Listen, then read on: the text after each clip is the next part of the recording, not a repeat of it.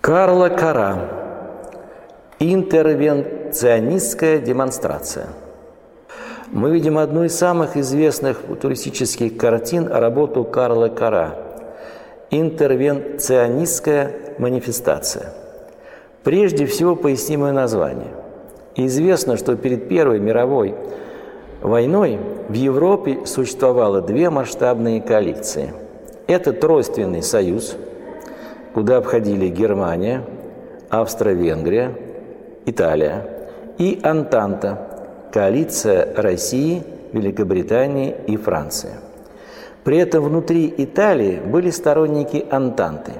Их и называли интервенционистами. Они активно выступали за то, чтобы в войне Италия присоединилась к Антанте – что в итоге и произошло в 1915 году.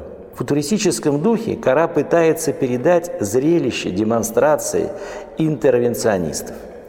Очень важно, что картина не построена на принципе внешнего реалистического сходства. Возможно ли вообще изобразить демонстрацию? Кара не изображает, а скорее передает синтетическое переживание этой демонстрации. Динамическое напряжение картины – поддерживается за счет противостояния центробежных и центростремительных сил. Картина умышленно перегружена элементами. Глаз зрителя буквально не может ухватить все детали, и за счет радиальной композиции возникает переживание, напоминающее головокружение. Это тоже программный эффект футуристической картины.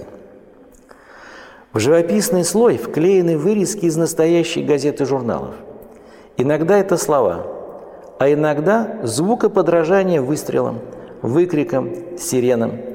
Некоторые детали отсылают к футуристическому контексту. Сверху слева вклеено слово «лечерба». Так назывался футуристический журнал.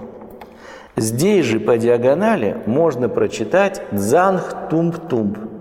Так называлась футуристическая поэма Филиппо Маринетти, напечатанная в 1914 году. Выбор политической темы в картине не случайен. Известно, что авангард вообще очень политизирован, и эта политизация несет в себе серьезный вызов как искусству, так и политике.